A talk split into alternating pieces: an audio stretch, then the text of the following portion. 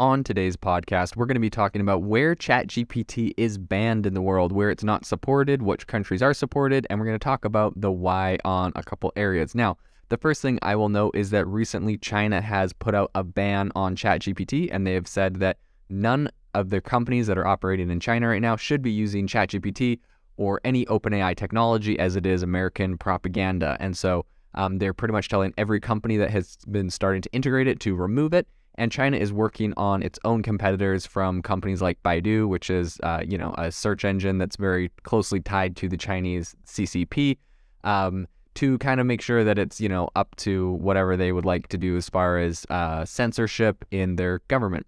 So that's obviously one of the really big areas that uh, and places that have banned ChatGPT. But on the podcast today, we're going to talk about some of the other areas that are lesser known and some reasons why. So I think, you know, if people heard that like China, Iran, North Korea, Venezuela, Belarus, uh, Russia, those countries are uh, banning or don't have ChatGPT, that wouldn't be very surprising. But there's actually a whole list of other countries. So ChatGPT actually publishes a list of countries that um, they just say are supported by them. And then pretty much what you can do is taking that list, you can extrapolate which countries are not supported by ChatGPT. So they don't necessarily say like what countries they're banned in or they don't uh, they don't you know have their access to. But countries that are not currently on their supported list include Afghanistan. That makes sense, uh, given everything that has happened there recently with the Taliban taking over control of government.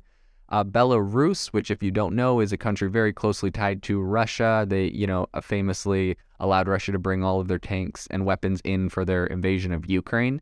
So um, that would make sense. You know, I, I believe there's probably sanctions tied to Belarus like there are tied to Russia.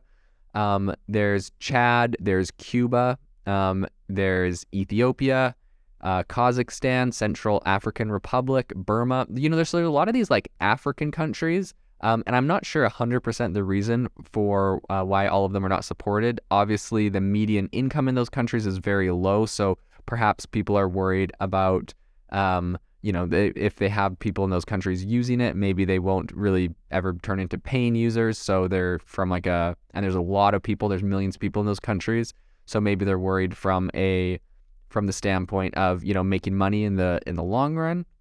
Um, so that is kind of interesting. And, but that being said, you know, Nigeria, it is supported in Nigeria and that is a, a very popular a very populated African country. So it's not like a ban straight across or unsupported straight across all African countries, regardless of their economic status. It's, it's kind of specific ones. So that's kind of interesting.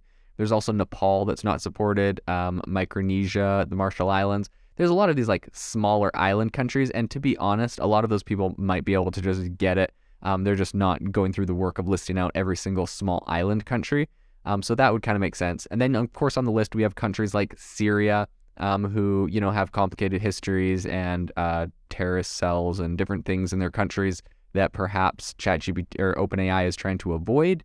Um, and an interesting country on the list uh, that is not supported is Ukraine. So some people are speculating um, you, they're not putting Ukraine on the war just because, or Ukraine on support for ChatGPT just because it's such a highly politicized uh, country right now. They're in the middle of a war, um, and they uh, are worried about, I don't know, different types of content that could be produced, misinformation spread around the war or something like that. So that is that is kind of interesting. Um, but uh, then again, you have other countries that are make a little bit more sense. Venezuela, a lot of sanctions from the U.S. on Venezuela. You have Yemen, who's currently um, embroiled in some a lot of civil unrest, and I think you know when you look at it, it's a lot of these countries that have um, civil unrest and I think that they might be worried people are going to be using it to generate misinformation or kind of do reporting on the war and the war efforts in those countries. And so I, I perhaps for that reason have kind of opted to not necessarily support those places. So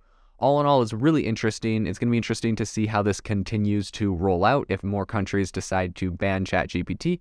Um, to, at the moment, you know, we're mostly just seeing a lot of authoritarian kind of uh, countries that are banning, making more moves to ban, and then ChatGPT and OpenAI are just not being supported in a lot of countries with conflict. So it'll be interesting to see how that plays out if perhaps a new country enters into conflict, if they stop support for that country, and to see kind of how that plays out in the future.